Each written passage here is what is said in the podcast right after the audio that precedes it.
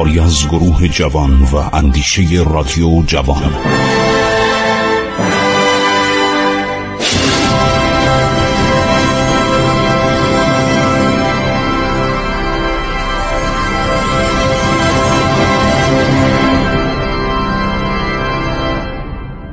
بسم الله الرحمن الرحیم. با عرض ادب خدمت شما شنوندگان عزیز من خسرو معتزد هستم. در خدمت شما هستیم با عوالم فرهنگی و تحولات پس از اسلام در ایران و خدمات ملت ایران و دانشمندان و فرهیختگان ایرانی به دین مبین اسلام و همینطور خدمات و روشنگری های دین مبین اسلام نسبت به ملت ایران.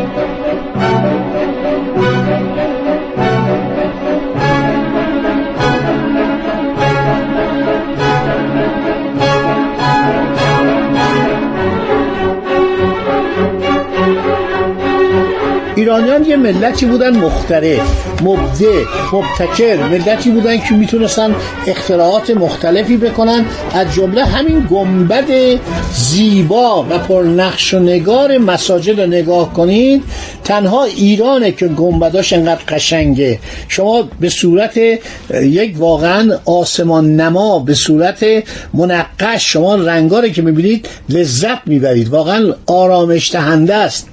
هیچ جای دنیا سقف مساجد به این قشنگی نیست. گنبد اختراع ایرانی از دوران ساسانیان بوده. دانشمندان بزرگی در ایران بلا فاصله پس از اینکه حکومت‌های اسلامی بر سر کار اومد مورد توجه قرار گرفتند. یعنی مدتها بنی امیه که یک حالت نجات پرستی داشتن ایرانی ها رو به بازی نمی گرفتن یعنی قومی هستن که عجمن زبان عربی رو خوب نمی‌دونن ولی اینا همه دورانش گذشت. بسیاری از بزرگان اسلام به عظمت و به اون تمدن درخشان ایرانی اذعان پیدا کردند و می‌دونستند که ایرانی ها مردمان هنرمندی هستند و کارهای بزرگی کردند. این بود که خدمات متقابلی که به هم کردن یکی بود که ایرانیان حکومت مداری رو آموزاندن به اینها. مثلا دیوان دیوان یعنی همون وزارتخانه. اولین دیوان ها به وسیله ایرانیان عرض شود که ایجاد شد. ابتدا اون نجات پرستان اموی زیاد ایرانی ها رو تحویل نمی گرفتن سعی می کردن که با ایرانی ها بد رفتار کنن. ولی کم کم متوجه شدن. مخصوصا ایرانی ها عشقی که پیدا کردن به آل علی و به خاندان معظم پیامبر بزرگوار اسلام دیدن که اینها تنها گروهی هستند که براشون فرق نمی‌کنه که یک مسلمان ایرانی باشه یا عرب باشه یا حتی آفریقایی باشه یا از هر جای دنیا باشه براشون این مهمه که این مسلمانه. این برای ایرانیا خیلی جالب بود. در موارد مختلف دیدن که عرض شود که این افراد یعنی نجات پرستان اموی آدمهایی هستند که بین ایرانی و عرب فرق می‌گذارن. یک کارهای بدی می‌کردن که ایرانی ها در مقابل اینها جنبش اوبیه رو راه انداختن. یعنی گفتن آقا ما از شما هیچ کمتر نیستیم. مثال اینکه سلمان فارسی اون دانشمند بزرگ جز صحابه پیامبر بوده. پیامبر معظم دست رو شانش میگذاشت و می‌گفت او از خاندان منه. بسیاری از دانشمندان ایرانی بودن. از جمله من چند نفر رو اسم می‌برم. یکی از اینها ابن مقفعه. شما ابن مقفع مرد بزرگیه. مرد دانشمندیه. مترجم بسیار فوقلادیه کسیه که اومده و بسیاری از آثار قدیم باستانی ایران رو به زبان عربی ترجمه کرده. دانشمندان ایرانی اولین پایگاهی که داشتن پایگاه دانشگاه گندی شاپور بود. دانشگاه گندی شاپور یک دانشگاهی بود که رشته های دیگه هم داشت و بیشتر جنبه پزشکی داشت. ابن خلدون آن دانشمند بزرگ در کتاب خودش نوشته که صاحب صناعت نو سیبویه بوده و پس از او فارس و به دنبال آن زجاج از لحاظ نژاد ایرانی بودند. ابن خلدون می نویسد بیشتر دانندگان حدیث ایرانی بودند.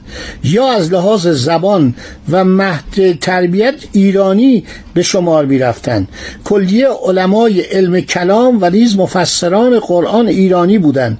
به جز ایرانیان کسی به حفظ و تدوین علم قیام نکرد.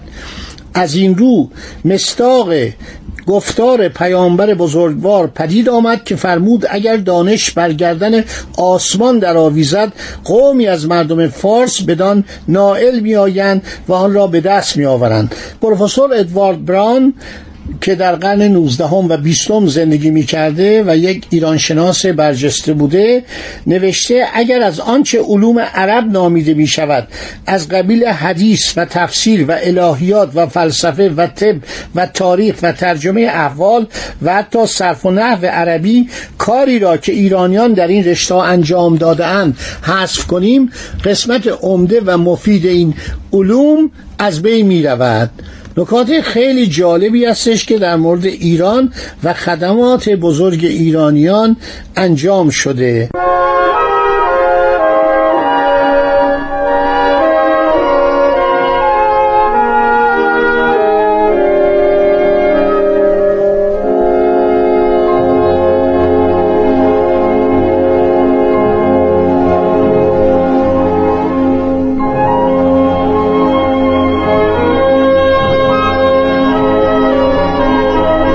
بسیاری از اروپاییان فقط به یونان میاندیشند و بعد عرض شود که به روم میاندیشند در حالی که واقعا ایرانیان در قسمت علوم و در قسمت دانشها فوقلاده کار کردند. ابو ریحان بیرونی که یکی از علمای بلند آوازه ایران است در زمان غزنویان زندگی می کرده معاصر سلطان محمود غزنوی بوده درباره طرز بررسی علوم از طرف خودش نوشته است. من در واقع همان کاری را انجام دادم که هر عالمی ناچار است که در رشته خاص خود رعایت نماید. و آن این است که با کمال امتنان آنچه از پیشینیان به جای مانده را عکس کرده و بدون ترس هر اشتباهی که در آن مشاهده می کنیم آن را اصلاح نماییم. و آنچه شخصا کشف کرده ایم به عنوان یک سند برای نسلهای آینده ثبت کنیم. محمد ابن زکریای رازی که حکیم دانشمند و بزرگ و پزشک عالی قدر اوائل دوره اسلام است از اهالی شهر ری بوده در مقدمه کتاب الشکوک رازی علا کلام جالینوس با لحنی بسیار معدبانه می نویسد می‌دانم بسیاری از مردم خورده خواهند گرفت و در تعلیف این کتاب ملامت خواهند کرد که چگونه در مقام مخالفت با مرد جلیل القدری چون جالینوس برآمدم در حالی که از همه خلق بیشتر بر من حق دارد. ولی علم و فلسفه زیر بار تسلیم کامل و تقلید مز و قبول اقوال اساتید بدون بینش نمی رود و مساهله با آنها را جائز نمی شمرد فیلسوف خود نمی پسندد شاگردانش چشم بسته تسلیم گفته های او شوند. جالینوس خود در کتاب منافع الاعضا علمایی را که می‌خواهند شاگردانشان بدون برهان گفته های آنها را بپذیرند سرزنش می کند بنابراین اگر این مرد بزرگ امروز زنده بود مرا در تعلیف این کتاب ملامت نمی کرد و این کتاب بر او گران نمی آمد بلکه با کمال نشاد در آن تجدید نظر می کرد ببینید اینا چه آدمایی بودند؟ چه مردان بزرگی بودند و با واقعا چه شجاعت و چه تحولی می اومدن آنچه که غلط بود رد می کردن مثلا ابو ریحان بیرونی میاد نظرات فلاسفه یونان رو که جهان به صورت مستطیله رد می‌کنه. این خیلی مهمه. مثلا نظریه بطلمیوس رو رد می‌کنه و ثابت می‌کنه در که التفهیم فی اوائل صناعت التنجیم یعنی فهماندن در ابتدای علم ستاره شناسی میگه آقا این نیست زمین کرویه. ببینید نظرات ابو ریحان بیرونی 480 سال قبل از گالیلو و کوپرنیک گفته شده. ثابت کرده و بعد ثابت می‌کنه که آن سوی زمین هم باید یه کره داشته باشه. من در یکی از کتاب ها خواندم که میگه واقعا مکتشف آمریکا ابو ریحان بیرونیه. درستم میگن چون ایشون کتابش موجوده. ابن سینا و تمام این دانشمندان بزرگ هر کدوم خدمتی به اسلام کردند اسلام یک حسن بزرگ به بشریت اعطا کرد که اومد گفت سواد آموزی بر همه لازمه. این مسئله خیلی مهمه. من وقتی اینجا می‌گویم بعضی ایراد می‌گیرن که آقا نه اینطور نیست که شما می‌گویید. میگم آقایان واقعیت اینه خانم های محترم آقایان واقعیت اینه که سواد در اسلام تسهیل شد. متاسفانه یک مقداری سنن و عادات قدیمی و قیودی بود که سواد آموزی رو برای همه مردم مشکل می‌کرد. یعنی شما اگر از واستریوشان بودید از روستاییان بودید از خطخشان بودید یعنی از اهل صناعت و پیشوران اجازه نداشتید سواد یاد بگیرید. سواد فقط مال بزرگان بود. آموختن سواد یک تابو بود. هر کسی نمی‌تونست با سواد بشه. جلوش می‌گرفتن. اجازه نمی‌دادن که داستانهای ما زیاد داریم.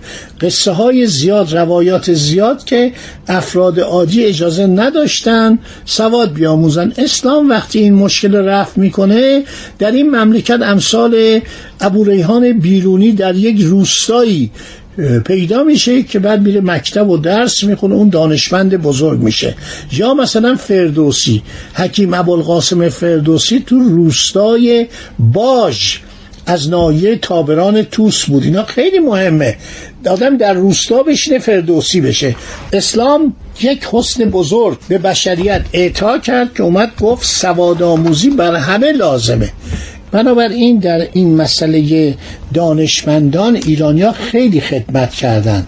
خب شنوندگان عزیز برنامه امروز هم پایان یافت.